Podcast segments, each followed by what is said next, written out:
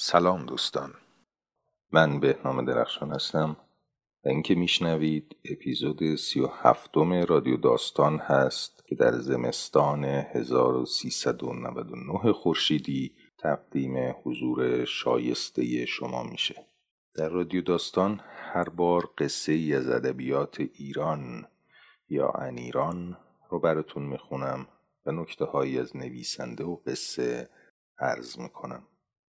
رادیو داستان رو می‌تونید در اپلیکیشن های پادکست بشنوید.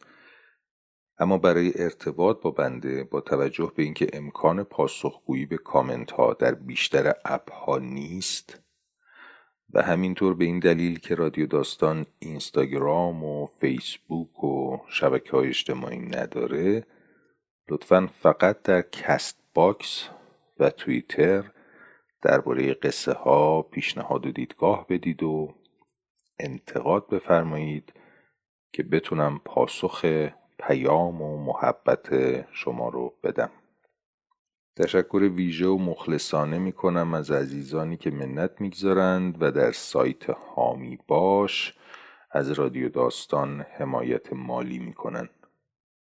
برای دوستانی که اطلاع ندارن چطور میشه این کارو کرد عرض کنم که اگر در Castbox گوش می‌کنید لینک صفحه رادیو داستان در سایت حامی باش گذاشته شده که با لمس لینک به سادگی وارد اون صفحه میشید و هر مبلغی که مایل باشید پرداخت میفرمایید. به ریال یا یورو.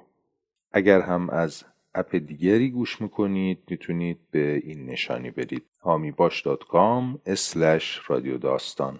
قصه ها رایگان منتشر میشن و هیچ اجبار و الزامی برای پرداخت یا مقدار اون نیست. حال خوبی که من از یک پیام یا یک پرداخت حمایتی می‌گیرم قابل خرید و فروش نیست مثل قصه ها. ممنونم که هستید و سپاسگزارم که میشنوید. بریم سراغ قصه گدا نوشته زنده یاد غلام حسین ساعدی و پس از اون گپ های درباره داستان و نویسنده.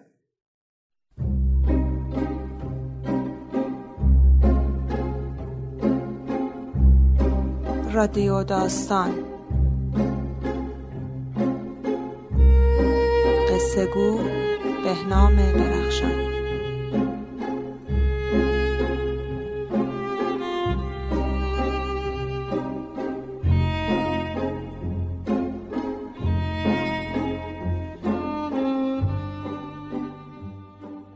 ماه نشده. سه دفعه رفتم قوم و برگشتم. دفعه آخر انگار به دلم برات شده بود که کارا خراب میشه. اما بازم نصفه های شب با یه ماشین قرازه را افتادم و صبح آفتاب نزده دم در خونه سه بودم. در که زدم عزیز خانم اومد. منو که دید جا خورد و قیافه گرفت. از جلو در که کنار می‌رفت هاج و واج نگاه کرد و گفت خانم بزرگ مگه نرفته بودی؟ به روی خودم نی بردم سلام علیک کردم و رفتم تو. از هشتی گذشتم. توی حیات بچه ها که تازه خواب بیدار شده بودن و داشتن لب حوز دست رو می شستن پا شدن و نگام کردن. من نشستم کنار دیوار و بخچم و پهلو خودم گذاشتم و همونجا موندم عزیز خانم دوباره پرسید راست راستی خانم بزرگ مگه نرفته بودی؟ گفتم چرا ننه جون رفته بودم اما دوباره برگشتم عزیز خانم گفت حالا که می‌خواستی بری و برگردی چرا اصلا رفتی؟ میموندی اینجا خیال مارم راحت می‌کردی خندیدم و گفتم حالا برگشتم که خیالتون راحت بشه. اما ننه این دفعه بی خودی نیمدم واسه کار واجبی اومدم. بچه ها اومدن و دورم کردن و عزیز خانوم که رفته رفته سگرماش تو هم می‌رفت. کنار باغچه نشست و پرسید کار دیگه چیه؟ گفتم اومدم واسه خودم یه وجب خاک بخرم. خوابشو دیدم که رفتنیم عزیز خانم جابجا شد و گفت تو که آه در بسات نداشتی. حالا چجوری می‌خوای جا بخری؟ گفتم یه جوری ترتیبشو دادم و به بخچم اشاره کردم. عزیز خانم عصبانی شد گفت حالا که پول داری پس چرا هی میای اینجا و سید بیچاره رو تیغ می‌زنی؟ بدبخ از صبح تا شوم میدوه جون می‌کنه وسش نمی‌رسه شکم بچه هاشو سیر کنه. تو هم که ولکنش نیستی. هی میری هی میای هر دفعه یه چیزی ازش می‌گیری. بر بر زل زد تو چشام که جوابشو بدم و منم که بهم برخورده بود جوابشو ندادم. عزیزه قرولند کنان از پله ها رفت بالا و بچه هم با عجله پشت سرش. انگار میترسیدن که من بلایی سرشون بیارم. اما من همونجا کنار دیوار بودم که نفهمیدم چطور شد خواب رفتم. تو خواب. دیدم که سید از دکون برگشته و با عزیزه زیر درخت حرف منو می‌زنه. عزیزه قرقرش در اومده و هی خط و نشون می‌کشه که اگه سید جوابم نکنه خودش می‌دونه چه بلایی سرم بیاره. از خواب پریدم و دیدم راست راستی سید اومده تو هشتی بلند بلند با زنش حرف می‌زنه. سید می‌گفت آخه چی کارش کنم؟ در مسجده نه کندنیه نه سوزوندنی. تو یه راه نشونم بده ببینم چه کار می‌تونم بکنم. عزیز خانم گفت من نمی‌دونم چی کارش بکنی. با بوغ و کرنا به همه عالم آدم گفته که یه پاپاسی تو بساتش نیست حالا اومده واسه خودش جا بخره. لابد وادی و سلام و اینا رو پسند نمی‌کنه. می‌خواد تو خاک فرج باشه. حالا که این همه پول داره چرا ولکن تو نیست؟ چرا نمیره پیش اونای دیگه؟ این همه پسر و دختر داره. چون تو از همه پخمتر و بیچاره تری اومده وبال گردنت شده. سید عبدالله سید مرتزا جواد آقا سید علی اون یکیا صفیه هوریه امین آقا. اون همه دوماد پولدار. چرا فقط ریش تو رو چسبیده؟ سید کمی صبر کرد و گفت من که عاجز شدم. خودت هر کار دلت می‌خواد بکن. اما یه کاری نکن خدا رو خوش نیاد. هر چی باشه مادرمه. از هشتی اومدن بیرون و من چشامو بستم. خودمو به خواب زدم. سید از پله ها رفت بالا و بعد همونطور بی سر و صدا اومد پایین و از خونه رفت بیرون. من یه تیکه نون از بقچم در آوردم و خوردم و همونجا دراز کشیدم و خوابیدم. شبش تو ماشین اونقدر تکون خورده بودم که نمی‌تونستم سر پا وایسم. چشممو که باز کردم هوا تاریک شده بود و تو اتاق چراغ روشن بود. چند دفعه صرفه کردم و بعد رفتم کنار حوز آب و به هم زدم. هیچکی بیرون نیامد پله رو رفتم بالا و دیدم عزیز خانم و بچه ها دور سفره نشستن و شام می‌خورن. سید هنوز نیامده بود. توی دهلیز منتظر شدم. شام که تموم شد سرم و بردم تو و گفتم عزیز خانوم عزیز خانوم جون. ماهرخ دختر بزرگ استالله از جا پرید و جیغ کشید. همه بلند شدن. عزیز خانم فیتیله چراغ و کشید بالا و گفت چیکار می‌کنی افریته؟ می‌خوای بچه هم زهره ترک بشن؟ پس پس رفتم و گفتم می‌خواستم ببینم سید نیمده عزیز خانم گفت مگه کوری چش نداری؟ نمی‌بینی که نیمده امشب اصلا خونه نمیاد. گفتم کجا رفته؟ دست و پاشو تکون داد و گفت من چه می‌دونم کدوم جهنمی رفته؟ گفتم پس من کجا بخوابم؟ گفت رو سر من. من چه می‌دونم کجا بخوابی؟ بچه هامو هوایی نکن. هر جا می‌خوای بگی بخواب. همونجا تو دهلیز دراز کشیدم و خواب رفتم. صبح پا شدم. می‌دونستم که عزیزه چشم دیدن منو نداره. این بود که تا نماز خوندم پا شدم و از خونه اومدم بیرون و رفتم حرم اول حضرت معصومه رو زیارت کردم و بعد بیرون در بزرگ حرم چارزانو نشستم و صورتم و پوشوندم و دستم و دراز کردم طرف اونایی که برای زیارت خانم می اومدن. آفتاب پن شده بود که پا شدم و پولامو جمع کردم و گوشه بخچه گره زدم و راه افتادم. نزدیکای ظهر دوباره اومدم خونه سه دستالله. واسه بچه ها خروس قندی و سوون گرفته بودم. در که زدم ماهرخ اومد در و نیمه باز کرد و تا منو دید فوری در و بست و رفت. من باز در زدم.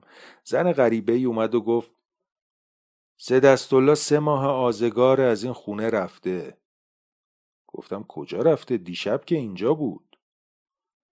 زن گفت نمی‌دونم کجا رفته. من چه می‌دونم کجا رفته؟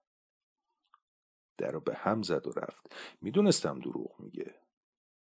تا عصر کنار در نشستم تا بلکه سه دستالله پیداش بشه. وقتی دیدم خبری نشد پا شدم را افتادم. یهو به کلم زد که برم دکون سید رو پیدا بکنم. اما هر جا رفتم کسی سه دستالله آینه بند و نمیشناخت. کنار سنگ تراشیا آینه بندی بود که اسمش سه دستالله بود. یه مرد با امامه و عبا اونجا نشسته بود. می‌دونستم سید هیچ وقت امامه نداره. برگشتم و همینطور ول گشتم و وقت نماز که شد رفتم حرم و صدقه جمع کردم. اومدم تو بازار تا نزدیکی های غروب این در و اون در دنبال سه دست گشتم. مثل اون وقتا که بچه بود و گم می‌شد و دنبالش میگشتم. پیش خودم گفتم بهتره باز برم دم در خونش. اما ترس ورم داشته بود. از عزیزه میترسیدم. از بچه هاش میترسیدم از همه میترسیدم. زبونم لال حتی از حرم خانم معصومه هم میترسیدم. یه دفعه همچو خیالات ورم داشت که فکر کردم بهتره همون روز برگردم. رفتم پای ماشینا که سه دستالله رو دیدم با دستای پر. از اون بره پیاده رو رد می شد صداش کردم ایستاد. دویدم و دستشو گرفتم و قربون صدقش رفتم و براش دعا کردم. جا خورده بود. نمی‌تونست حرف بزنه. زبونش بند اومده بود و هاج و واج نگام می‌کرد. گفتم ننه جون نترس. نمیام خونت. می‌دونم عزیز خانم چش دیدن منو نداره. من فقط دلم برات یه ذره شده بود. می‌خواستم ببینم تو برگردم.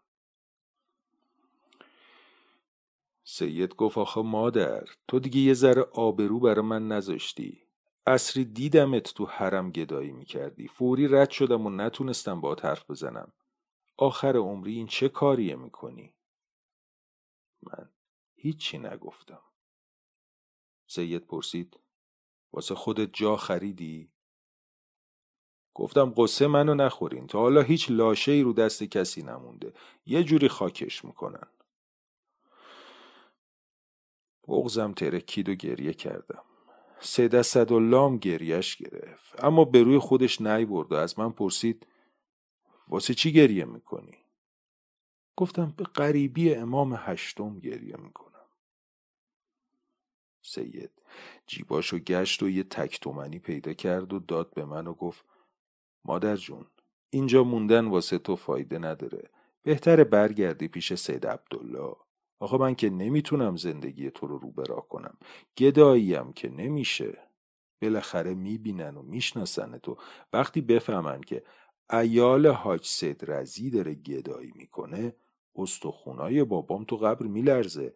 آبروی تمام فک و فامیل از بین میره. برگرد پیش عبدالله. اون زنش مثل عزیز سلیته نیست. رحم و انصاف سرش میشه. پای ماشینا که رسیدیم به یکی از شوفرا گفت پدر این پیرزن سوار کن شوش بیادش کن سواب داره. برگشت و رفت. خدافزی هم نکرد. دیگه صداش نزدم. نمی‌خواست بفهمن که من مادرشم.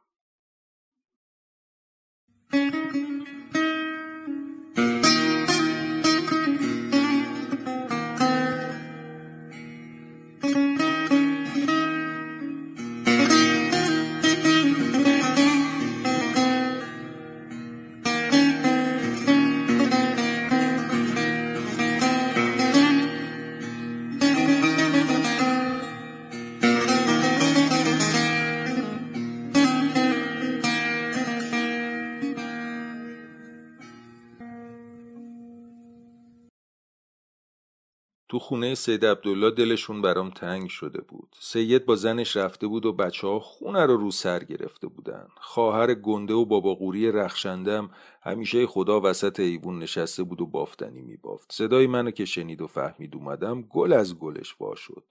بچه هام خوشحال شدن. رخشنده و سید عبدالله قرار نبود به این زودی ها برگردن. نون و غذا تا بخوای فراوون بود. بچه ها از سر کول هم بالا می‌رفتن و تو حیات دنبال هم می‌کردن. میریختن و میپاشیدن و سر به سر من میذاشتن. می‌خواستن بفهمن چی تو بغچم است اونا مثل بزرگتراشون می‌خواستن از بغچه من سر در بیارن. خواهر رخشنده تو ایوون میشست و قاه قاه میخندید و موهای وز کردش و پشت گوش میذاشت. با بچه ها همصدا می‌شد و می‌گفت خانم بزرگ تو بخچه چی داری؟ اگه خوردنیه بده بخوریم. من می‌گفتم به خدا خوردنی نیست. خوردنی تو بخچه من چی کار می‌کنه؟ بیرون که می‌رفتم بچه هام می‌خواستن با من بیان. اما من هر جور بود سرشون شیره میمالیدم و می‌رفتم خیابون. چهارراهی بود شبیه میدونچه. گود و تاریک که همیشه اونجا میشستم. کمتر کسی از اون طرف رد می‌شد و گداییش زیاد برکت نداشت من واسه ثوابش این کارو می‌کردم خونه که برمیگشتم خواهر رخشنده می‌گفت خانم بزرگ کجا رفته بودی؟ رفته بودی پیش شوهرت؟ بعد بچه ها دورم می‌کردن و هر کدوم چیزی از من میپرسیدن و من خندم می‌گرفت و نمی‌تونستم جواب بدم و میافتادم به خنده یعنی همه میافتادن و اون وقت خونه رو با خنده میلرزوندیم خواهر رخشنده منو دوست داشت خیلی هم دوست داشت. دلش می‌خواست یه جوری منو خوشحال بکنه کاری واسه من بکنه. بهش گفتم یه توبره واسه من دوخت. توبره رو که تموم کرد گفت توبره دوختن شگون داره خبر خوش می‌رسه. اینجوری هم شد. فرداش آفتاب نزده سر و کله عبدالله و رخشنده پیدا شد که از ده برگشته بودن. رخشنده تا منو دید جا خورد و اخم کرد. سید عبدالله چاق شده بود سرخ و سفید شده بود ریش در آورده بود. بی حوصله نگام کرد و محلم نذاش پیش خودم گفتم حالا که هیچکی محلم نمی‌ذاره بزنم برم. موندن فایده نداره. هر کی منو می‌بینه اوقاتش تلخ میشه. دیگه نمی‌شد با بچه ها گفت و خندید. خواهر رخشندم ساکت شده بود. سید عبدالله رفت تو فکر منو نگاه کرد و گفت چرا این پا اون پا می‌کنی مادر؟ گفتم می‌خوام بزنم برم. خوشحال شد و گفت حالا که می‌خوای بری همین الان بیای با این ماشین که ما رو آورده برو ده. بچه ها برام نون و پنیر آوردن. من بخچه و توبرهی که خواهر رخشنده برام دوخته بود و ورداشتم و چوبی رو که سید عوض عصا بخشیده بود دست گرفتم و گفتم حرفی ندارم میرم. بچه ها رو بوسیدم و بچه ها منو بوسیدن و رفتم بیرون. ماشین دم در بود سوار شدم. بچه ها اومدن بیرون و ماشین رو دوره کردن. رخشنده و خواهرش نیومدن. سید دو من پول فرستاده. گفته بود که یه وقت به سرم نزنه برگردم. صدای گریه خواهر رخشنده رو از تو خونه شنیدم. دختر بزرگ رخشنده گفت میترسه. میترسه شب یه اتفاقی بیفته. نزدیکی های ظهر رسیدم ده. پیاده که شدم منو بردن توی دخمه که در کوچیک و چارگوشی داشت. پاهام دستام همه درد می‌کرد. شب برام نون و آبگوش بردن شام خوردم و بلند شدم که نماز بخونم در دخمه رو باز کردم. پیش پام یه دره بزرگی بود که ماه روی اون آویزون بود و همه جا مثل شیر روشن بود و صدای گرگ می اومد. صدای گرگ. از خیلی دور می اومد و یه صدا از پشت خونه می گفت میاد تو رو می‌خوره. گرگا پیرزنا رو دوست دارن. همچی به نظرم اومد که دارم دندوناشون رو می‌بینم. یه چیز مثل مرغ پشت بوم خونه قد کرد و نک زد. پیش خودم گفتم خدا کنه که هوایی نشم. اینجوری میشه یکی خیالاتی میشه. از بیرون ترسیدم و رفتم تو. از فردا دیگه حوصله دره و ماه و بیرون رو نداشتم. همش تو دخمه بودم. دلم گرفته بود. فکر می‌کردم که چجوری شد که اینجوری شد. گریه می‌کردم. گریه می‌کردم به قریبی امام قریب به جوونی سقای کربلا. یاد صفیه افتاده بودم. دلم براش تنگ شده بود. اما از شوهرش میترسیدم. با اینکه می‌دونستم نمی‌دونه من کجام باز ازش میترسیدم وهم و خیال برم میداشت. ده همه چیش خوب بود اما من نمی‌تونستم برم صدقه جمع کنم. اسرا می‌رفتم طرفای میدونچه و تا شب میشستم اونجا. کاری به کار کسی نداشتم. هیچکی هم کاری با من نداشت. کفشامو تو راه گم کرده بودم و فکر می‌کردم کاش یکی پیدا می‌شد و محض رضای خدا یه جفت کفش بهم به میبخشید. میترسیدم از یکی بخوام. میترسیدم به گوش سید برسه و اوقاتش تلخ بشه. حالم خوش نبود. شبا خودم رو کثیف می‌کردم. بی خودی کثیف می‌شدم. نمی‌دونستم چرا اینجوری شدم. هیچکی هم نبود که بهم برسه. یه روز درویش پیری اومد توی ده. شمایل بزرگی داشت که فروخ به من. اون شب و شب بعد همش نشستم پای شمایل و روزه خوندم. خوشحال بودم و می‌دونستم که گدایی با شمایل ثوابش خیلی بیشتره. یه شب که دلم گرفته بود نشسته بودم و خیالات میبافتم که یه دفعه دیدم صدام می‌زنن. صدا از خیلی دور بود. در وا کردم و گوش دادم. از یه جای دور انگار از پشت کوه صدا می‌زدن. صدا آشنا بود اما نفهمیدم صدایی کی بود. همه یه ترسم ریخت. پا شدم شمایل و بند و بسات و برداشتم و راه افتادم. جاده ها باریک و دراز بود و بیابون روشن بود و راه که می‌رفتم همه چی نرم بود. جاده پایین می‌رفت و بالا میومد خستم نمی‌کرد. همه اینا از برکت دل روشنم بود.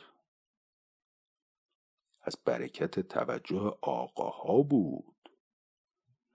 از آبادی بیرون اومدم و کنار زمین یکی نشستم خستگی در کنم که یه مرد با سه تا شطور پیدا شد.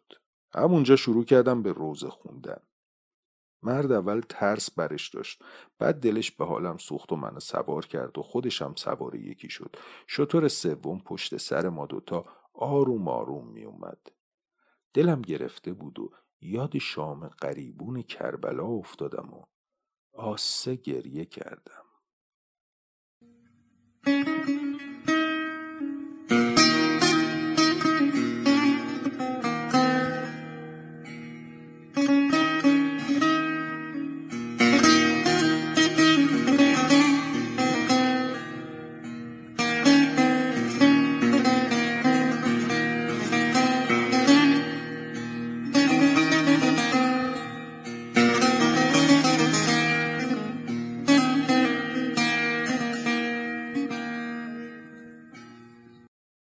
جواد آقا گفتم میرم کار می‌کنم و نون می‌خورم. سیر کردن یه شکم که کاری نداره. کار می‌کنم.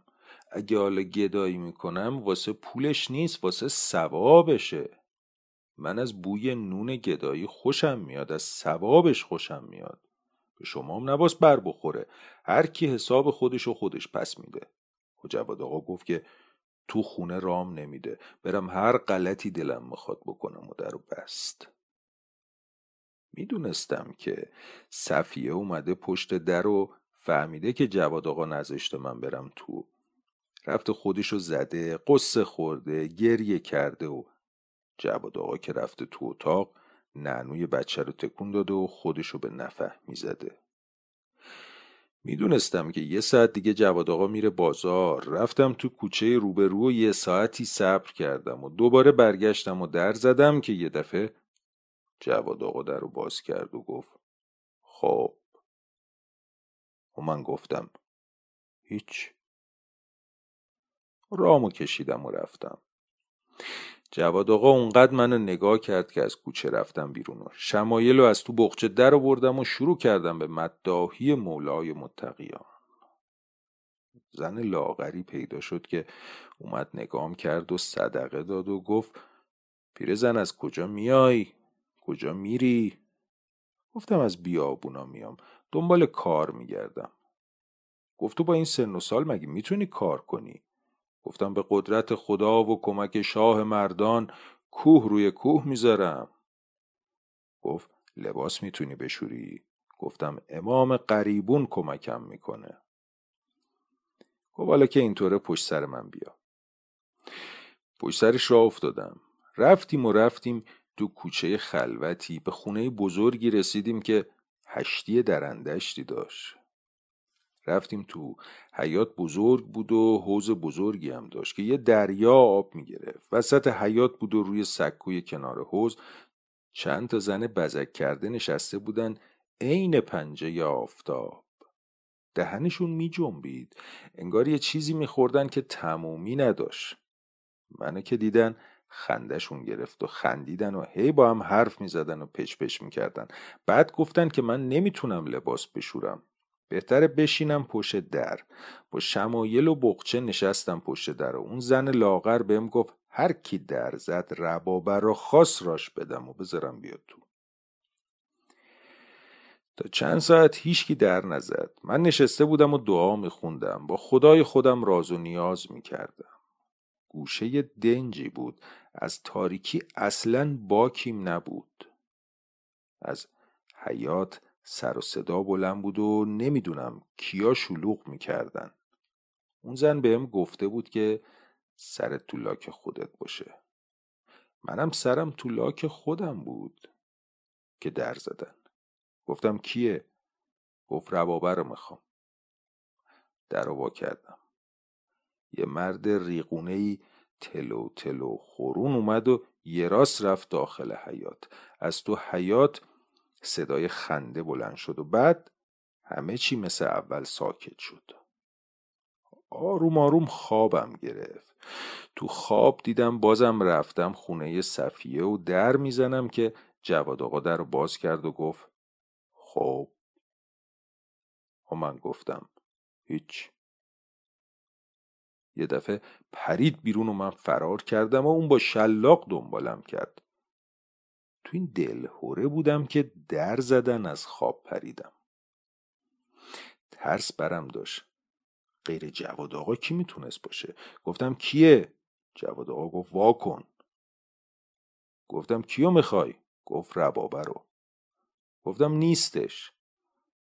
گفت میگم واکن سلیته و شروع کرد به در زدن و محکم تر زدن. همون زن لاغر اومد گفت چه خبره؟ گفتم الهی من فدات شم الهی من تصدق در و وا نکن. گفت چرا؟ گفتم اگه وا کنی منو بیچاره می‌کنه. فکر می‌کنه اومدم اینجا گدایی. گفت این کیه که می‌خواد تو رو بیچاره کنه؟ گفتم جواد آقا دومادمه. گفت پاشو تو تاریکی قایم شو. پا شدم رفتم تو تاریکی قایم شدم. زنی که در وا کرد. صدای قدماشو شنیدم. اومد تو قرولند کرد و رفت تو حیات از تو حیات صدای قیه و خوشحالی بلند شد و بعد همه چی مثل اول آروم شد. من برگشتم و در وا کردم. بیرون خوب و روشن و پر بود. بخچه و شمایلم و برداشتم و گفتم یا قمر بنی هاشم تو شاهد باش که از دست اینا چی می‌کشم؟ از در زدم بیرون.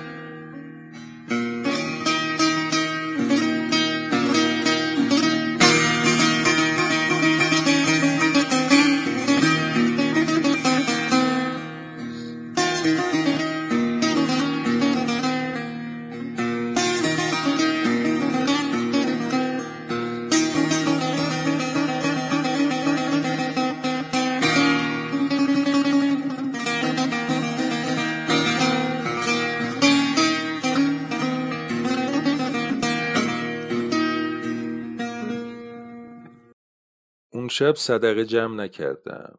نون بخور نمیری داشتم. اصاب دست شمایل و بخچه زیر چادر منتظر شدم. ماشین سیاهی اومد و منو سوار کرد. از شهر رفتیم بیرون. سر کوچه تنگ و تاریکی پیادم کرد. آخر کوچه یه روشنایی کمسویی بود. از شر همه چی راحت بودم. وقتش بود دیگه به خودم برسم. به آخر کوچه که رسیدم در باز بود رفتم تو باغ بزرگی بود درختای پیر و کهنه. شاخه به شاخه هم داشتن و صدای آب از همه طرف شنیده می‌شد. قندیل کهنه و روشنی از شاخه بید آویزون بود. زیر قندیل نشستم و منتظر شدم. قمر و فاطمه و ماهپاره اومدن. هر چهارتا اول گریه کردیم و بعد نشستیم به درد دل. قمر خپله و چاق مونده بود اما شکمش تبله شکمش وا رفته بود. فاطمه آب شده بود و چیزی ازش نمونده بود اما هنوزم میخندید و آخرش گریه می‌کرد. ماهپاره گشنش بود. همونطور که چینای صورتش تکون تکون می‌خورد انگشتاشو میجویید. نمی‌دونست چشه اما من می‌دونستم گشنشه بخچم و باز کردم. نونا رو ریختم جلوش. فاطمه هنوز بخچش رو داشت و هنوزم مواظبش بود. ماهپاره شروع کرد به خوردن نونا. همچی به نظرم اومد که خوردن یادش رفته. یه جور عجیبی میجوید و میبلید بعد نشستیم به صحبت و هر سه نفرشون گله کردن که چرا به دیدنشون نمیرم. من هی قسم آیه که نبودم باورشون نمی‌شد. بعد از گدایی حرف زدیم و من فاطمه رو هر کاریش کردم از بغچش چیزی نگفت. بعد رفتیم لبه حوز من همه چی رو براشون گفتم. گفتم که دنیا خیلی خوب شده. منم بد نیستم. صدقه جمع می‌کنم. شمایل میگردونم. فاطمه گفت حالا که شمایل میگردونی یه روزه قاسم برامون بخون. دلمون گرفته. هر چهارتامون زیر درختان نشسته بودیم. من روزه خوندم. فاطمه اولش خندش گرفت و بعد شروع به گریه کرد و ما هر چهار نفرمون گریه کردیم. از توی باغم های های گریه اومد.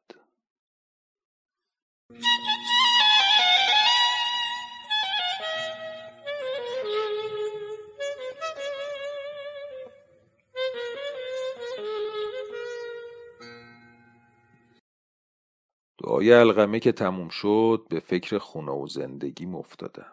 همه رو جمع کرده گذاشته بودم منزل امین آقا. عصر بود که رفتم و در زدم.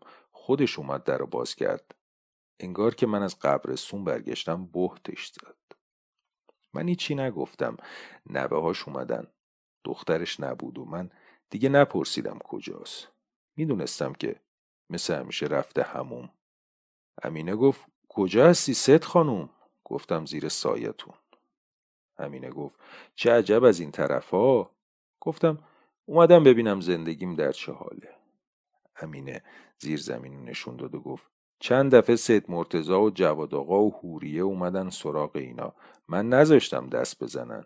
به همهشون گفتم هنوز خودش حی و حاضره. هر وقت که سرشو گذاشت زمین من حرفی ندارم. بیاین ارث خودتون رو ببرین از زیر زمین بوی ترشی و صدر و کپک می اومد. قالیا و جاجیما رو گوشه مرتوب زیرزمین جمع کرده بودن. لوله های بخاری و سماورای بزرگ و حلبی رو چیده بودن رو هم.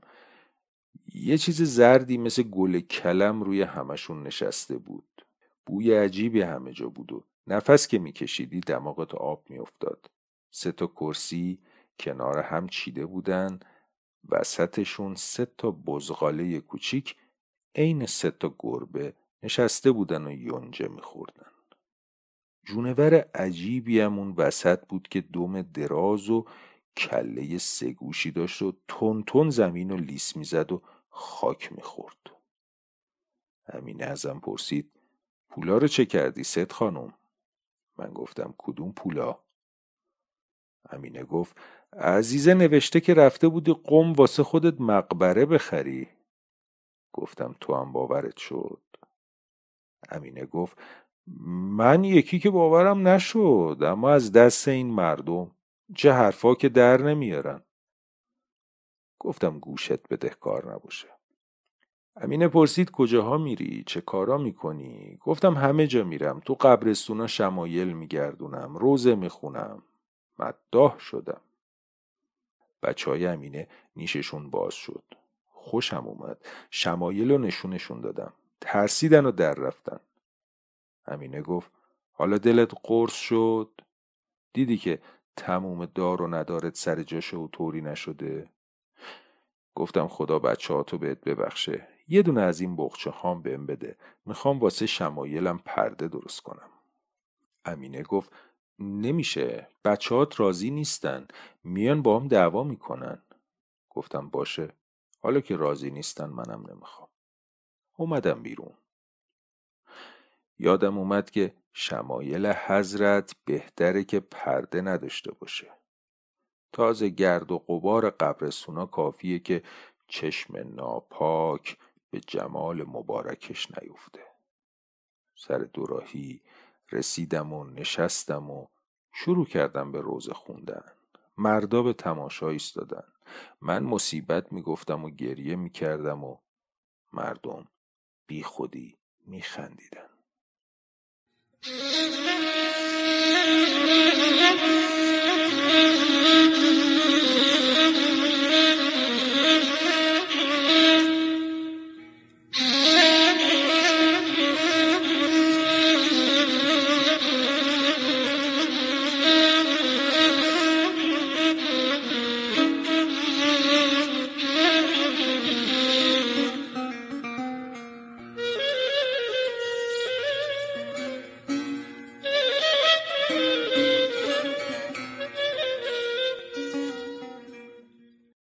دیگه کاری نداشتم. همش تو خیابونا و کوچه ها ولو بودم و بچه ها دنبالم می‌کردن. من روزه میخوندم و توی تاس کوچیک آب تربت میفروختم. صدام گرفته بود پاهم زخمی شده بود و ناخون پاهم کنده شده بود و میسوخت. چیزی تو گلوم بود و نمیذاش صدام در بیاد. تو قبرستون میخوابیدم. گرد و خاک همچو شمایل و پوشونده بود که دیگه صورت حضرت پیدا نبود. دیگه گشنم نمی‌شد. فقط آب میخوردم. آب. گاهی هم حوض می‌کردم که خاک بخورم. مثل اون حیوان کوچولو که وسط بره ها نشسته بود و زمین و لیس می‌زد. زخم گندهی به اندازه کف دست تو دهنم پیدا شده بود که مرتب خون پس می‌داد. دیگه صدقه نمی گرفتم توی جماعت گاه گداری بچه هامو می دیدم که هر وقت چشمشون به چشم من میافتاد خودشونو قایم می‌کردن. شب جمعه تو قبرستون بودم و پشت مردشورخونه نماز میخوندم که پسر بزرگ سید مرتزا و آقا مجتبا اومدن سراغ من که بریم خونه. من نمی‌خواستم برم. اونا منو به زور بردن و سوار ماشین کردن و رفتیم و من یه دفعه خودم رو تو باغ بزرگی دیدم. منو زیر درختی گذاشتن و خودشون رفتن توی اتاق بزرگی که روشن بود. بعد با مرد چاقی اومدن بیرون و ایستادن به تماشای من. پسر سید مرتزا و آقا مجتبا رفتن پشت درختا و دیگه پیداشون نشد. دو نفر اومدن منو بردن توی یه راهروی تاریک انداختنم توی اتاق تاریک و من گرفتم خوابیدم. فردا صبح اتاق پر گدا بود و وقتی منو دیدن ازم نون خواستن و من روزه ابوالفضل براشون خوندم. توی یه گاری برامون آبگوشت آوردن و ما همه رفتیم توی باغ که آبگوش بخوریم. اما زخم بزرگ شده دهنم و پر کرده بود و من نمی‌تونستم چیز قورت بدم. بین اون همه آدم هیچکی به شمایل من عقیده نداشت. یه شب خواب صفیه و هوریه رو دیدم. یه شب دیگه بچه های سید عبدالله رو. شبای دیگه خواب حضرت رو مثل آدمای هوایی ناراحت بودم. از همه طرف به ام فوش می‌دادن. بد و بیراه می‌گفتن. می‌خواستم برم بیرون اما پیرمرد کوتولهی جلوی در نشسته بود و هر وقت نزدیکش می‌شدم چوبشو بلند می‌کرد و داد می‌زد کیش کیش! یه روز کمال پسر بزرگ صفیه با یه پسر دیگه اومدن سراغ من. صفیه برام کته و نون و پیاز فرستاده بود. کمال بهم گفت همه می‌دونن که من تو گدا خونم. چشماش پر شد و زد زیر گریه. بعد بهم گفت که من می‌تونم از راه آب در برم. بعد خواست کفشاشو بهم ببخشه و ترسید باش دعوا کنن. من از جواد آقا میترسیدم از سید مرتزا میترسیدم از بیرون میترسیدم از اون تو میترسیدم. به کمال گفتم اگه خدا بخواد میام بیرون. اونا رفتن و پیرمرد جلوی در نصف کته و پیازم و برداشت و بقیهش رو بهم داد. شب شد. من وسط درخت قایم شدم و سفیدی که زد راب و پیدا کردم و بغچه و شمایل رو بغل کردم و مثل مار خزیدم تو راب چهار دست و پا از وسط لجنا رد شدم. بیرون که رسیدم آفتاب زد و خونه ها به رنگ آتیش در اومد.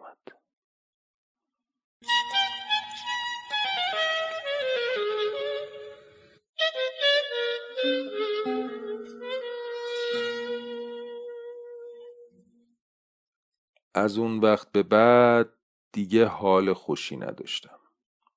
زخم داخل دهنم بزرگ شده تو شکمم آویزون بود.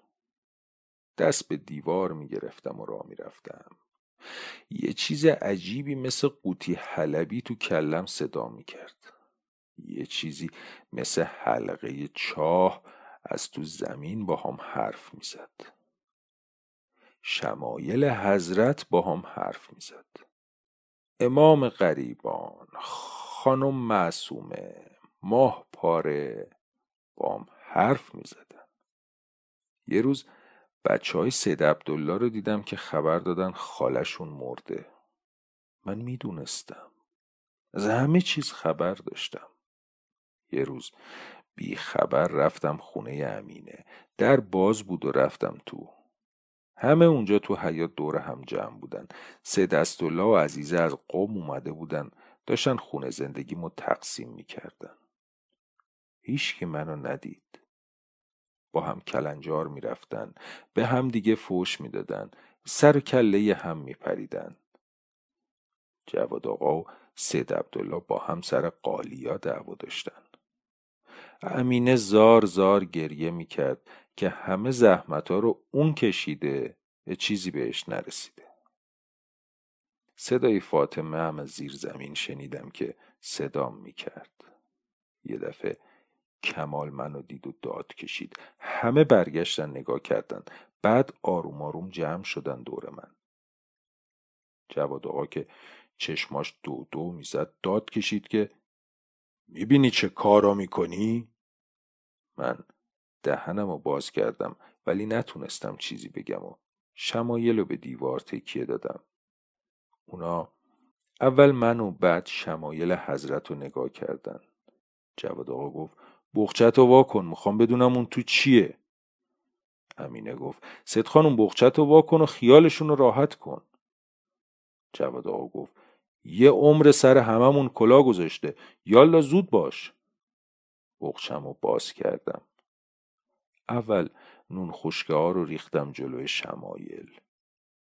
بعد خلعتم و در آوردم و نشونشون دادم. نگاه کردن و روشونو کردن طرف دیگه.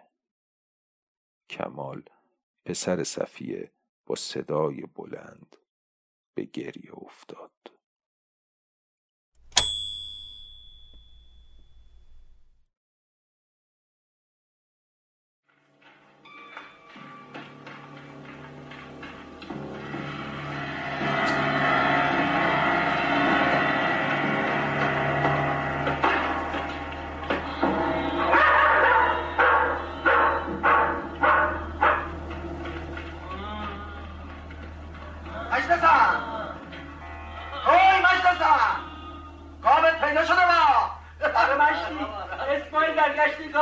Sayın Tekerdi. Amin.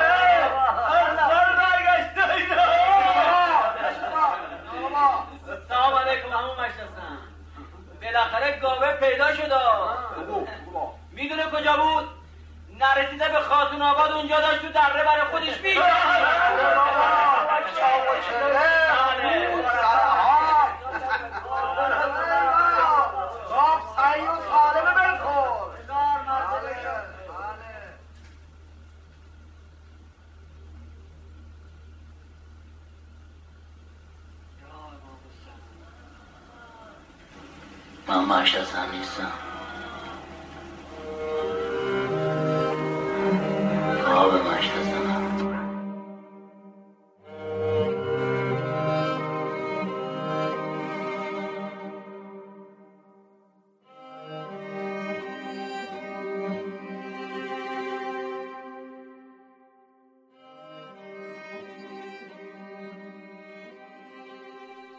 اونچه شنیدید؟ یک سکانس به یاد ماندنی از فیلم گاو بود. داریش مرجویی دو فیلم گاو و دایره مینا رو بر اساس داستانهای نوشته این نویسنده توانا دوست نزدیک خودش زندیات غلام حسین سایدی ساخت. هر دو پیش از انقلاب. پس از انقلاب هم پس از انقلاب سال 57 هم قرار بود فیلمنامه دیگری رو کار کنن که شرایط اجازه نداد. البته فیلم آرامش در حضور دیگران آقای ناصر تقوایی هم بر اساس داستانی از ساعدی ساخته شده. 49 سال عمر کرد. اگر نه امروز فیلم های بیشتری بر اساس داستان های او داشتیم. عمر کوتاه او و عمر کوتاهتر هنریش.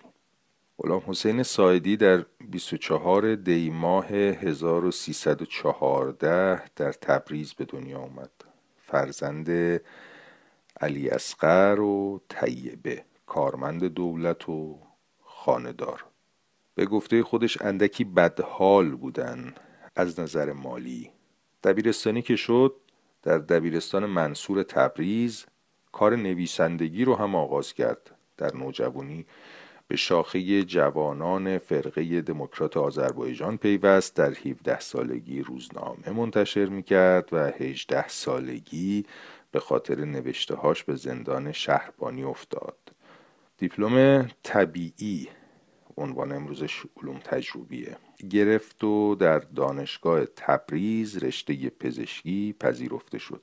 پزشکی عمومی رو در تبریز دکترای تخصصی رو در تهران در رشته روانپزشکی به پایان برد تو این مدت هم فعالیت ادبی و نوشتهاش با تخلص گوهر مراد بود.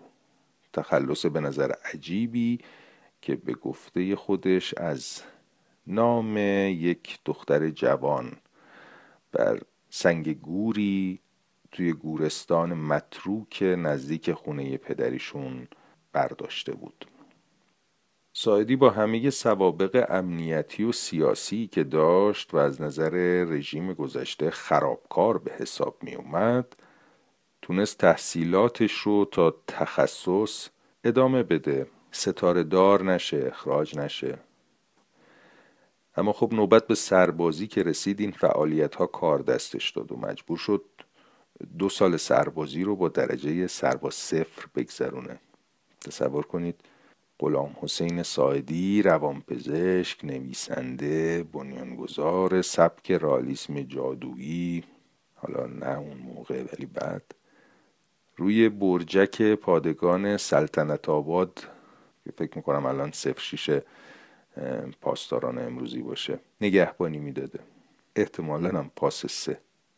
این قضیه و ماجراهای بقیه فعالان سیاسی اون زمان نشون میده که نفوذ دستگاه های امنیتی تو جاهایی مثل دانشگاه یا سینما حوزه های دیگه حوزه های مستقل نه که نبوده اما اونقدر مؤثر نبوده. اما وقتی به ارتش و نهادهای نظامی می‌رسیدیم این نفوذ خب چند برابر می‌شده. و به خاطر همین بوده که رژیم برای محاکمه دکتر مصدق اجازه دادرسی در دادگاه عمومی رو نمیده و ایشونو تو دادگاه نظامی محاکمه می‌کنن. به هر حال.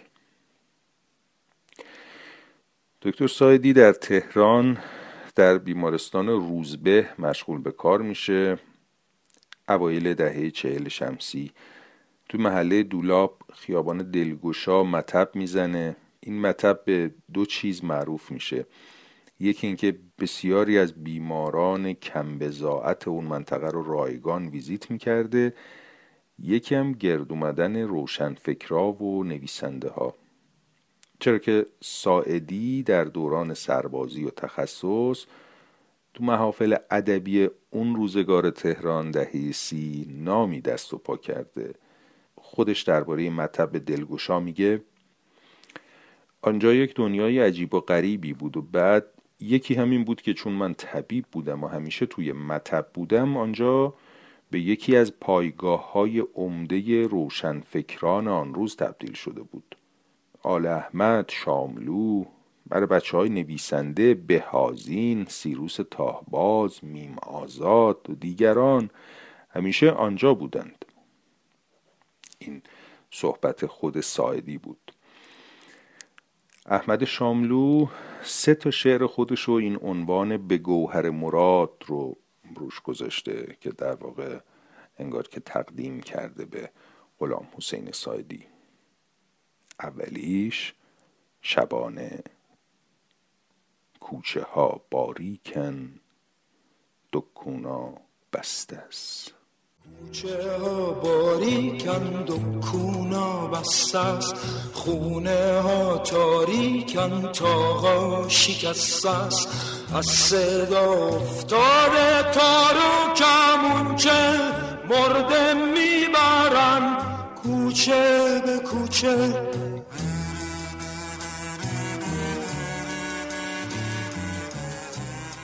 صدای جاودان فرهاد مهراد و موسیقی فوقالعاده اسفندیار منفردزاده. با شنیدن مطلع این ترانه فکر کردم به فرهاد عزیز ادای احترام کنیم.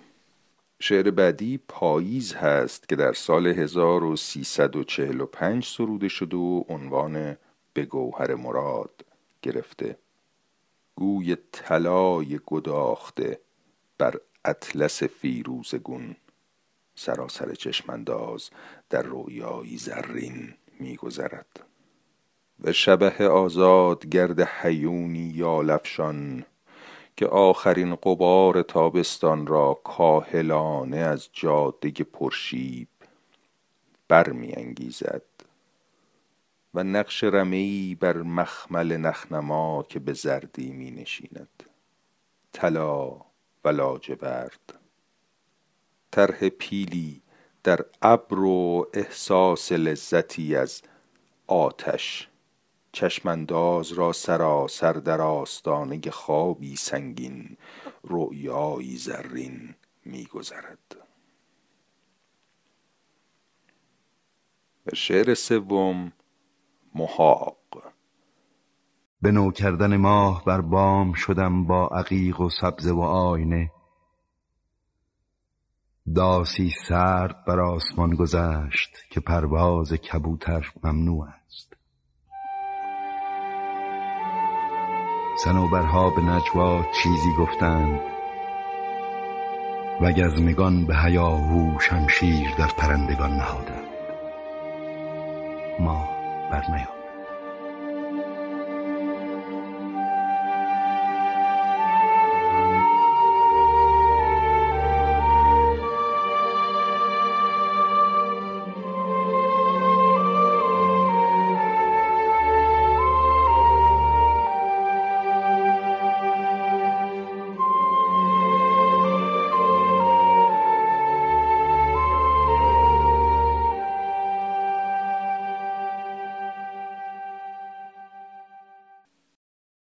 یک نکته رو ارز کنم و اون اینکه اطلاعات ویکیپدیایی از دکتر سایدی خب همه جا هست. سخنان ایشون و کتابهاشون هم همینجور اینها رو که اینجا عرض می‌کنم جمع آوری این اطلاعات هست برای بیشتر شناختن نویسنده ای که به گمان من در حقش جفا شده و به اون جایگاهی که شایستش هست نرسیده. البته که این دیدگاه شخصی من هست نه بیشتر. وقتی از گرایش های سیاسی برخی روشنفکر صحبت می‌کنیم باید مراقب باشیم. اونم کسی مثل سایدی پیوستن ایشون در نوجوانی به فرقه دموکرات یا گرایش ایشون به فداییان خلق رو نباید با گرایش به شوروی یا احزاب رادیکال اشتباه گرفت. مردمی بودن و دلسوز بودن آزادی خواه بودن و ستم ستیز بودن باعث بروز آرمانخواهی خاصی در این بزرگوار می شده که به شعارهایی نزدیکش می کرده وطن پرستی در روشنفکران اون زمان مشهود بود و شاید خیلی بیشتر از الان.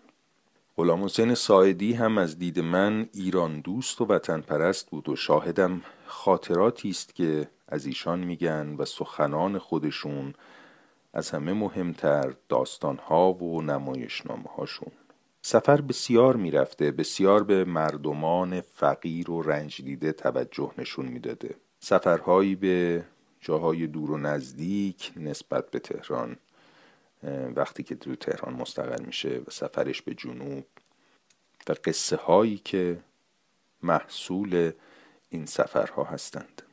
و خب قهرمان هاشم مردمان ضعیف و حاشیه. دوستانش میگن که تا به دیدن رنج آدم رو نداشت. مردم سرزمینش براش خیلی مهم بودن و در سخنرانی که داره سخنرانی شبه هنرمند در شبهای گوته به خوبی این دقدقه رو نشون میده. همینطورم خب در زیست روزمرش مسعود بهنود تعریف می‌کنه که شبی همراه غلام حسین سایدی از هتل مرمر بیرون میاد و به سمت میدون فردوسی قدم می‌زنن. مست بودن و شعر میساختن یا شعر میخوندن. رو به مجسمه حکیم توس یاقوت رو می‌بینن که توی اون سرما چنباتمه زده و نشسته. انگار که خوابه. بهنود صداش می‌کنه. یاقوت چشمش رو باز می‌کنه اما نای حرف زدن نداشته. سایدی میپره دست پیرزن رو می‌گیره. داد می‌زنه این تب داره. با عجله و هیاهو و اینا تاکسی می‌گیرن و پیرزن به زور نمی‌خواسته سوار شه. سوار می‌کنن می‌برن سمت میدون قزوین کلینیک. کلینیکی که گویا اونجا کار می‌کرده دکتر ساعدی اونجا هم کار می‌کرده. بهنود تعریف می‌کنه که صحنه جالبی بوده. ساعدی با لهجه غلیظ آذری یاقوت با لهجه غلیظ گیلکی. با هم حرف می‌زدن و توی حرف هم میپریدن. سایدی اون شب خیلی خشمگین بوده. به زمین و زمان ناسزا می‌گفته و سرنوشت پیرزن آزارش می‌داده و خیلی گریه کرده. یه بخشی از نامه دکتر سایدی رو به یکی از دوستانش حدود یک سال پیش از مرگش براتون می‌خونم. زندگی اشک را از من دریغ کرد.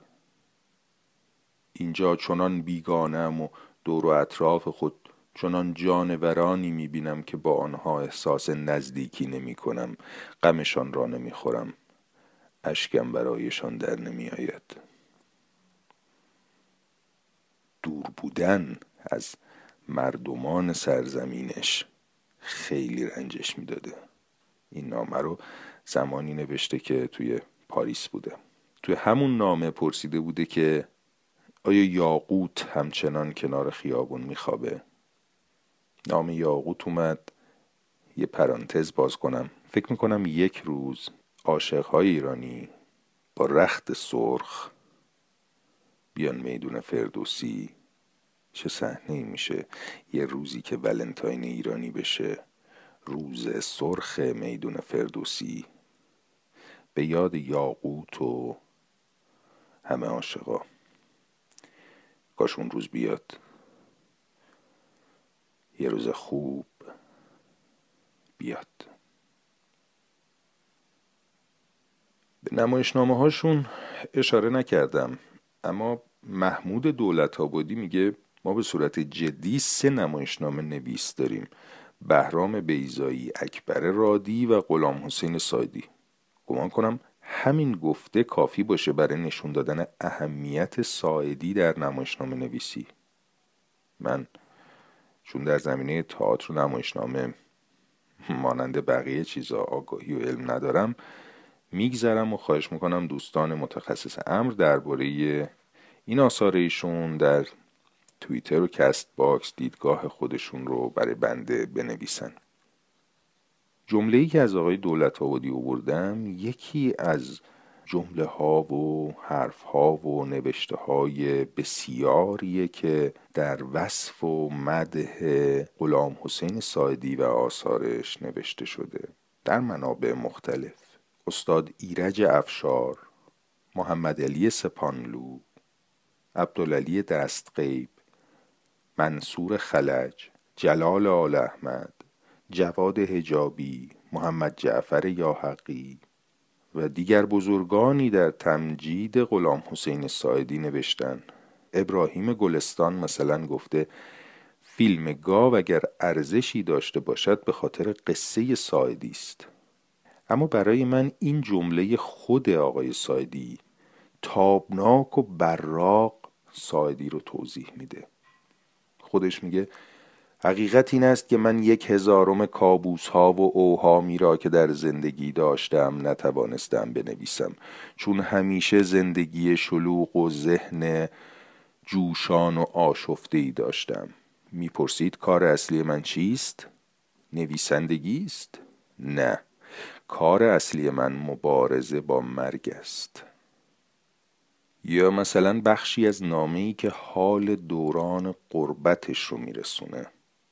آواره مدتها به هویت گذشته خیش به هویت جسمی و روحی خیش آویزان است و این آویختگی یکی از حالات تدافعی در مقابل مرگ محتوم در برزخ است. آویختگی به یاد وطن آویختگی به خاطره یاران و دوستان به همرزمان و همسنگران به چند بیتی از حافظ یا نقل قولی چند از لاعدریون و گاه گداری چند ضرب المثل آمیانه را چاشنی صحبت ها کردن یا مزه ریختن و دیگران را به خنده واداشتن اما آواره مدام در استحاله است با سرعت تغییر شکل می دهد نه مثل قنچه که باز شود چون گل چیده شده ای که دارد افسرده می شود می پلاسد می میرد عدم تحمل زودرنجی قهر و آشتی تغییر خلق گریه آمیخته به خنده ولخرجی همراه با خست ندیدن دنیای خارج آواره و ولگشتن در کوچه های خلوت گریستن و دور افتاده ها را به اسم صدا کردن. مدام در فکر و هوای وطن بودن پناه بردن به خیشتن خیش که آخر سر منجی می شود به نفرت آواره از آواره. یادشان می رود که هر دو زاده کاشانه خیشند بخشی از یکی از نامه های دکتر سایدی بود که در قربت نوشته. یک پرانتز دیگه اگر بتونم باز کنم اینه که هنرمند نه اونطور که خود سایدی میگه شبه هنرمند هنرمند در پیوند زبانی با و فرهنگی با مردمان خودش و با سرزمین خودشه که می‌تونه کار برجسته بکنه. این با بین المللی شدن هنرمند منافاتی نداره. اما می‌بینیم که وقتی پیوند فرهنگی زبانی هنرمندای خودمون از دهه هشتاد میلادی به این سو قطع می‌شد دیگه نمی‌تونن اون کارهای درخشانی رو که توی سرزمین خودش توی فرهنگ خودش میان مردم خودش می‌کرد و دوباره تکرار بکنه. این رو تو خواننده هامون می‌تونیم ببینیم تو شاعرامون می‌تونیم ببینیم. اون آثار درخشان ایرج جنتی عطایی و اردلان سرفراز و شهیار قنبری در ایران کجا و آن کارهای خوبی هم که پس از انقلاب کردند کجا؟ فاصله زیاده.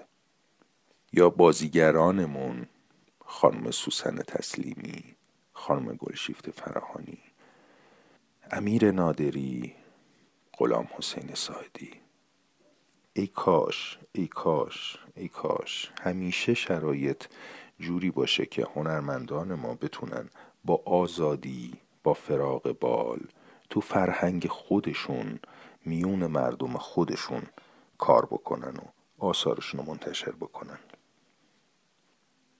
باری. از نوع دوستی و مردمداری و میهن پرستی سایدی گفتم و دلم نمیاد نظری که درباره زبان فارسی داشت نگم. سایدی با زبان مادری و لحجه قلیز آذری و در گفتگو با بی بی سی میگه زبان فارسی ستون فقرات یک ملت عظیم است. من می‌خواهم بارش بیاورم. هر چه که از بین برود این زبان باید بماند. مدت هاست منتظر فرصتی هستم که از زبان فارسی بگم. اما خب نه اونقدر می‌دونم نه مجالی میشه. شاید فعلا همین یک جمله از دکتر سایدی نازنین کافی باشه که دلم می‌خواد تکرارش کنم. زبان فارسی ستون فقرات یک ملت عظیم است. من می‌خواهم بارش بیاورم.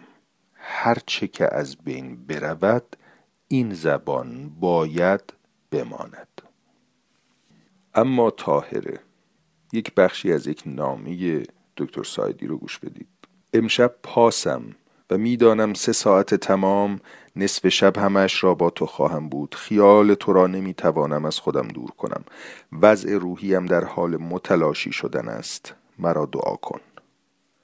بخشی از نامه ای که از چهل و یک نامه است که طی سیزده سال از سال 1332 تا تیر ماه 1345 نوشته شده. از غلام حسین سایدی به تاهره سیزده تا از اونها هم البته بدون تاریخ هستند سیزده تا از این چلو یکی. در پیش گفتار کتاب ناشر اینطور نوشته. انتشار نامه ها و نوشته های از این گونه آن هم در سرزمین ما همیشه همراه با دودلی بودند. هیچ یک از ما تمایلی به انتشار نامه های عاشقانه ما نداریم. شاید بسیاری از ما تمایلی به انتشار نامه های خانوادگیمان هم نداشته باشیم. همه ما نوشته هایی در جایی دور از دسترس دیگران داریم که نمی‌خواهیم کسی آنها را ببیند. نامه های این کتاب بخشی از زندگی یکی از بزرگترین نویسندگان این سرزمین و در نتیجه بخشی از تاریخ ادبیات معاصر ماست. از سوی دیگر این نامه ها بخش بسیار خصوصی زندگی یک انسان به نام غلام حسین سایدی است و ناشر در تردید میان این دو نکته. تاهره و غلام حسین هرگز به هم نرسیدند و این عشق بی وصل پایان یافته است. غم فراق و اندوه عشق تا زمانی که در جهان خاکی بودند همراهشان بوده است. شاید این کتاب بهانه و دلیلی شود تا آن دو در جهانی دیگر یا زندگی دیگر به هم برسند. شاید مرهمی باشد بر اندوه عشق غلام حسین و راز پنهان طاهره. شاید.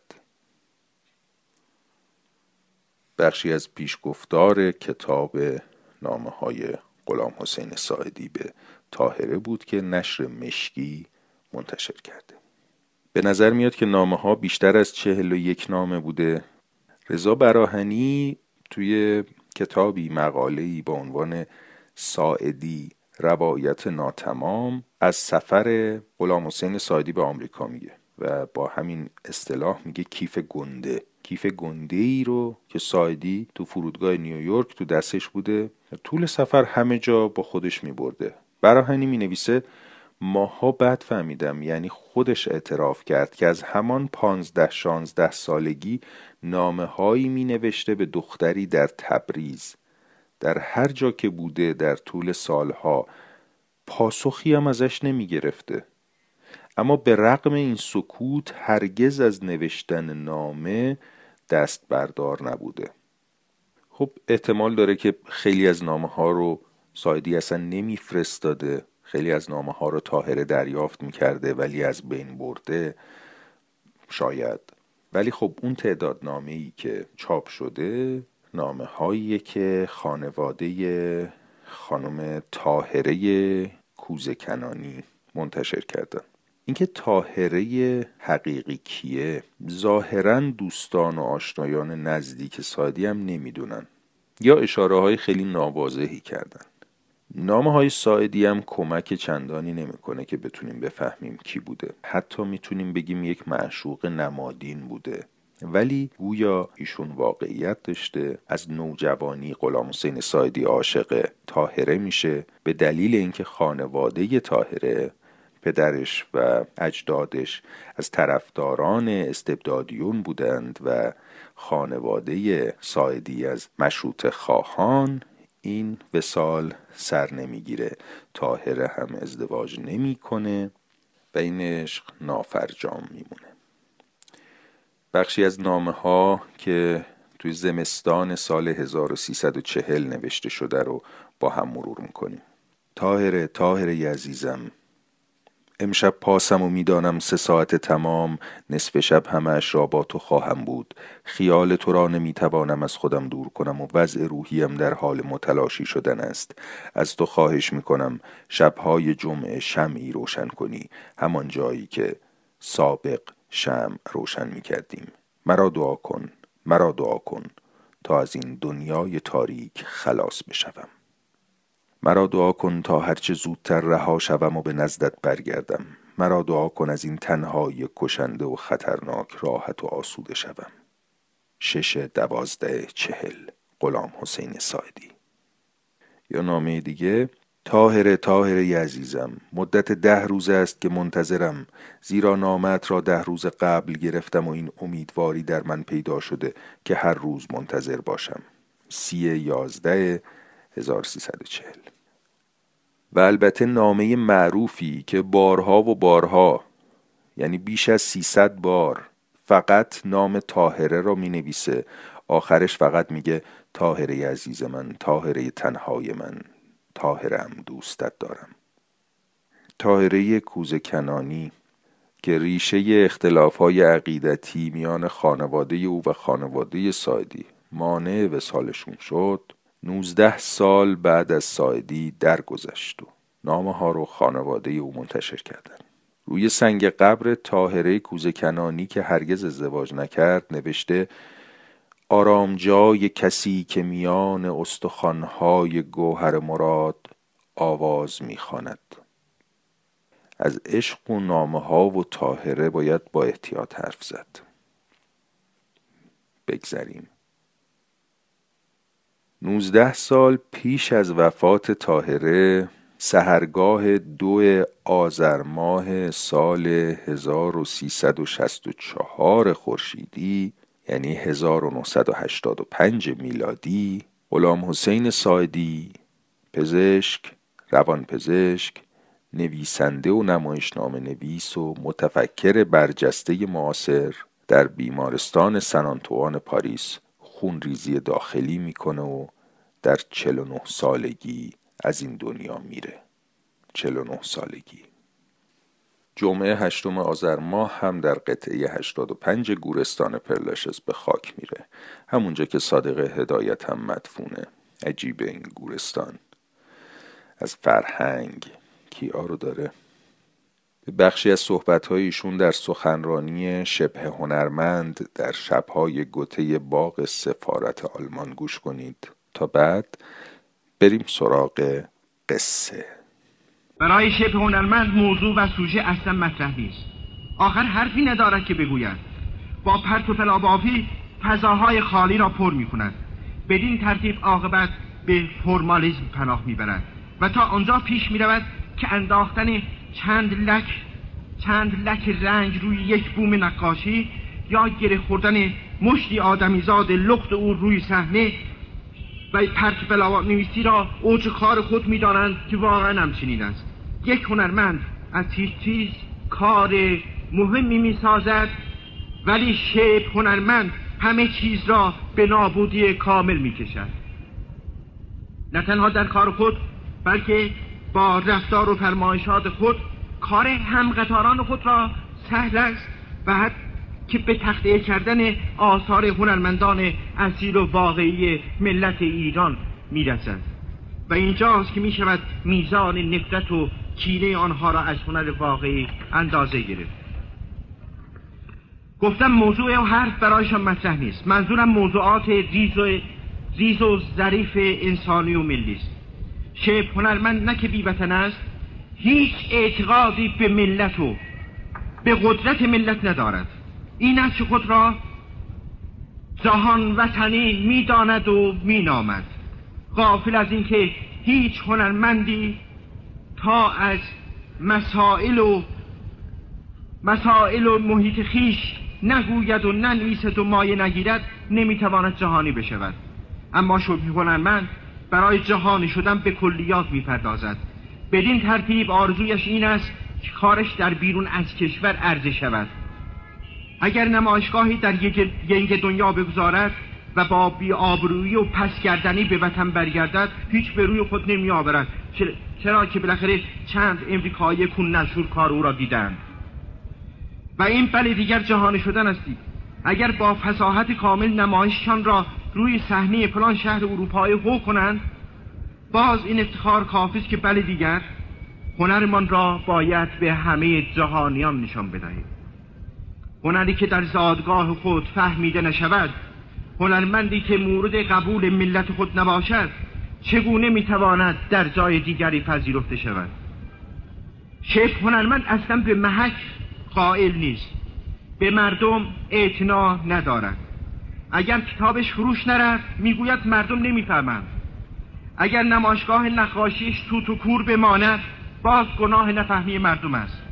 اگر نمایشنامهش یا فیلمش با بیتوجهی یا با خشم مردم روبرو شود باز مردم گناهکارند که زراهیر روح لطیف ایشان و دقایق آثار بیبدیلشان را اصلا متوجه نیستند و نمی‌فهمند. بله انگ نفهمی مردم تنها اسلحه است که شبه هنرمند در تمام صحنه های دفاعی به کار می‌برند ولی این جماعت از خود راضی که ذریب هوشی تک تک آدم ها و میزان ذوق هنری تک تک مردم را نسنجیدند چه حقی دارند که این چنین بی حرمتی درباره ملت بکنند؟ در حالی که همین مردم مثلا نفهم هستند که با عکس عمل خود آنها را به گوشه انزوا میرانند و محکمتر موسها را نه بر سینشان بلکه بر فرقشان میکوبند. شب هنرمند گرفتار تنبلی ذهنی کامل است. لابد کتاب اوبلوموف اثر گونچاروف را که به فارسی هم چاپ شده است خوانده اید. قهرمان داستان گرفتار آنچنان تنبلی است که به ندرت از جا برمیخیزد و به خاطر تنبلی خود از تمام مظاهر حیات خود را محروم می‌سازد. روزی یکی از دوستان اوبلوموف به دوست دیگرش می‌رسد. حال یار غائب را می‌پرسد. جواب میشنود اوبلوموف مرد. طرف با حیرت می‌پرسد با چه بیماری؟ جواب میشنود از بیماری اوبلوموویزم. بله شبه هنرمند گرفتار اوبلوموویزم کامل ذهنی است. دقیقا هیچ امر اجتماعی براش مطرح نیست. هیچ چیزی او را تکان نمی‌دهد. به تمام مسائل مملکتی بی‌اعتناست. دنیا را آب ببرد او را خواب برده است. اما با این همه مردگی اصلا جمود نشی ندارد. در زندگی روزمره مدام میدود و میدود و میدود. و از این گوشه دنیا به اون گوشه دنیا. از این شهر به اون شهر. از این جشن به اون جشن. از این مجلس به اون مجلس. فقط به این دلیل که همیشه حضور داشته باشد به این دلیل که او را ببینند به این دلیل که فضا را بسنجد و ببیند که باد از کدام سمت میوزد و به کدام سمت باید مایل شود. به کدام سمت باید رو بکند. فرصت طلبی خود را با بیشرمی تمام همه جا علنی می کند بله میدود و میدود و میدود فقط به خاطر جمع و جور کردن موقعیت خود. اگر شیف هنرمند یک ابلوموف کامل است در دوندگی و یا چالاکی یک پله هست. همان فوتبالیست معروف که پوتینیش را امضا می کند و نمیدارم چند هزار دلار می‌گیرد یا توپ فوتبال مستعملی را امضا می کند چندین هزار دلار دیگر میستاند.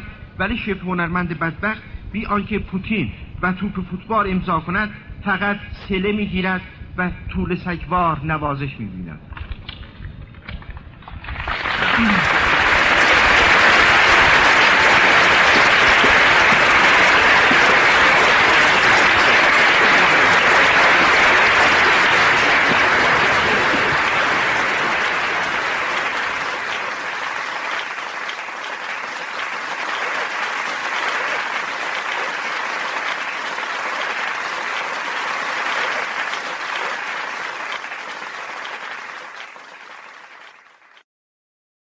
و اما داستان گدا.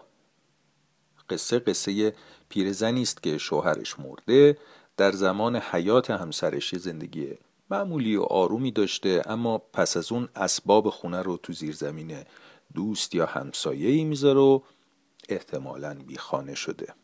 محتاج بچه ها در قسمت قبل رادیو داستانم قصه خانه در آسمان از خانم گلی ترقی نوعی از این استیصال در سال خوردگی رو به تصویر کشیده بودن که دوستشم در توضیحات اون اپیزود با یکی از دوستان دانشمندم در رشته روانشناسی درباره مفهوم سالمند آزاری صحبت کنم و در اپیزود بگنجونم که متاسفانه ایشون فرصت نکردن خلف بعده شد و به موقع نرسوندیم. منم خب کمی خشمگین بدون هیچ مقدمه و مؤخره داستان رو منتشر کردم. به هر حال از مخاطب های عزیزم پوزش می‌خوام. من هم مثل گدای داستان سایدی باید به شمایل خودم تکه کنم. باری پیرزن در جنوب تهران و شهر قوم و روستایی احتمالا بین این دو جا سرگردانه. خانه این پسر اون دختر. گداخونه خیابون. اما پناهی نمی‌بینه. حس می‌کنه خودشه و خودش. می‌خواد کار کنه اما نمی‌تونه. دنیای پیرامونش رو نمی‌شناسه. یه جا برای کار میبرنش به فاحش خونه رخ بشوره. اما می‌بینن که توانشو نداره. میذارنش دربون اما از اونجا هم میره چون فکر می‌کنه یا شاید هم واقعا می‌بینه که دامادش مشتری روسپی های اونجاست. کار به قبرستان خوابی هم می‌رسه گدایی می‌کنه با تنها کاری که می‌تونه و بلده. شمایل میگردونه روزه می‌خونه و البته تاکید می‌کنه که این کار رو برای ثوابش می‌کنه نه برای پولش. بیاد همین الان پیرزن رو بیاریم از قاب کتاب بیرون نگاش کنیم ببینیم کیه کی می‌تونه باشه. من شما ایرانی ها شرقی ها مردمان همه جای دنیا. شاید من با این آخری موافقم که خب به طبع اولا تا من و شما هم می‌رسه چون که صد آمد نود هم پیش ماست. چطور چنین چیزی رو عرض می‌کنم؟ انسان مدرن رو میگم. توی قرن گذشته خیلی به تفرد نزدیک شده. تنهاییشو خیلی بیشتر درک کرده. تنهایی که قرنها بود یا شاید هزارها بود ازش دور شده بود. زمانی که دورگرد بود حیوان بی اهمیتی بود که در زنجیره غذایی هم راهی نداشت. این عنوان رو از نافکست گرفتم. از پادکست نافکست روشن عزیز که کتاب یووال نو هراری رو می‌خونه و تاریخ انسان رو میگه. و یک تصویری هم تو ذهنم داره شکل می‌گیره که توی یک اپیزود اپیزود دو تا مونده به آخر رادیو دیو که از تنهایی آدمی صحبت می‌کنه.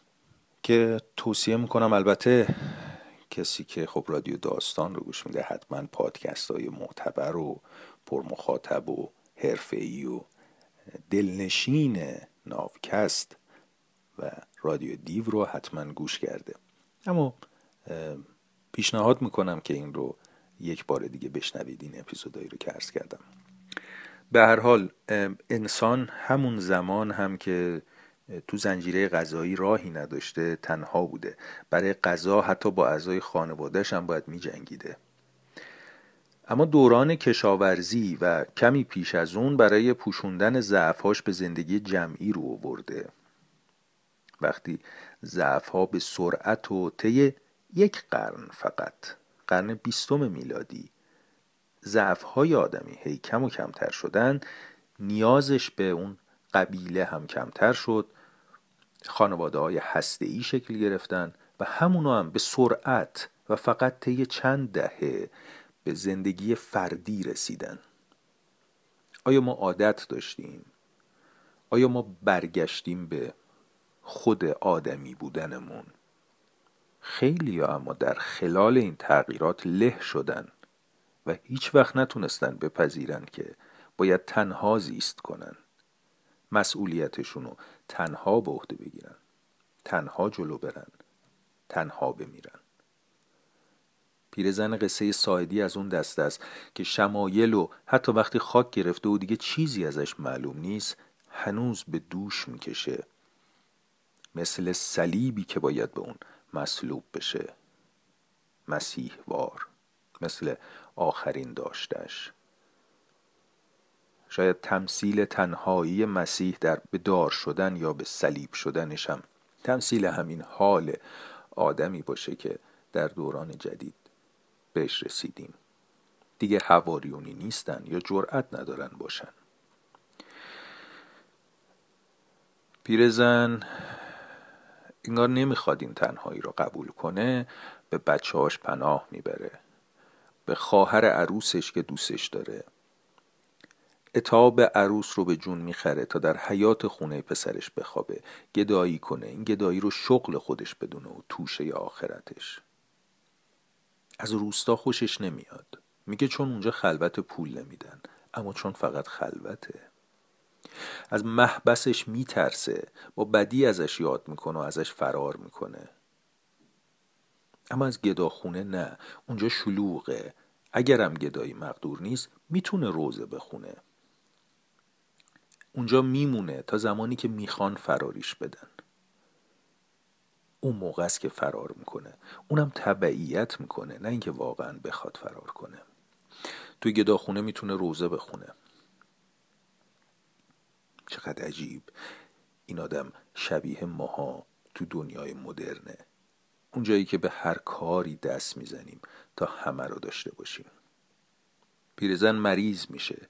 یه زخمی توی دهانش شکل می‌گیره که شاید اینم اشاره ای باشه که آدمی به سکوت می‌رسه. وقتی زخم تو دهانه دیگه نمی‌تونی دهنتو باز کنی. دیگه صدایی نمی‌تونی در بیاری. و حتی دیگه نمی‌تونی نوحه بخونی روزه بخونی و کارتو از دست میدی. این آغاز تنهایی سکوت کردن.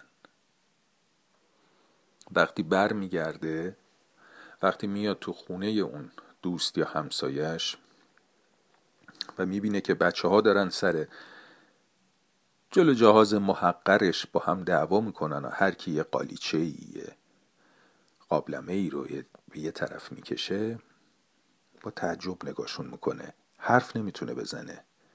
اونجاست که بهش میگن که ببینیم چی داری. این از اول قصه یه بغچه همراشه. از اول قصه هم میگه می‌خوام برم قبر بخرم. همه هم فکر می‌کنن تو این بخشه پر پوله. پولی که به دردشون می‌خوره پولی که می‌تونه تو زندگی براشون راه گشا باشه. دنبالش می‌کنن و میگن که اینو به ما بگو چیه؟ این توش چیه؟ میگن خب می‌خواد قبر بخره پول داره دیگه. اما هیچ موقع موفق نمیشن. آخر قصه توی اون حیات پیرزن میشینه بقچش رو باز می‌کنه و چی می‌بینن؟ کفنشو. فکر می‌کردن پوله که به زندگی خودشون که به درد زندگی خودشون بخوره. اما کفن بوده که به درد مردن خودش میخورده. اینایی که من عرض می‌کنم نه تحلیل روانشناختی و جامعه شناسیه نه تحلیل تاریخیه. نه بررسی داستان از دیدگاه سمبولیزم که هیچ کدوم اینا رو من تخصصش رو ندارم. من تونستم براتون قصه رو بخونم. اونچه که به ذهنم رسید رو عرض کنم. ما بقیش با شما. مقاله هایی در این زمینه نوشته شده. درباره این قصه مقاله هایی نوشته شده که یکیشو به عنوان نمونه من توی با مرجع و منبع توی کانال تلگرام رادیو داستان قرار میدم. خواهش می‌کنم با یه تعمق بیشتر قصه رو گوش بدید. خودمون رو بتونیم توی وجود پیرزن داستان گدای سایدی پیدا کنیم و از ذهن غلام حسین سایدی بیشتر و بیشتر شگفت زده بشیم. بسیار بسیار ممنونم که تا اینجا همراه بودید شنیدید. منو از پیغاماتون از پیاماتون محروم نکنید. حمایت های شما چه با پیام باشه چه با معرفی رادیو داستان به دوستانتون و اطرافیانتون و چه حمایت مالی بنده رو بسیار بسیار خوشنود می‌کنه و سپاس گذار روز و روزگارتون خوش.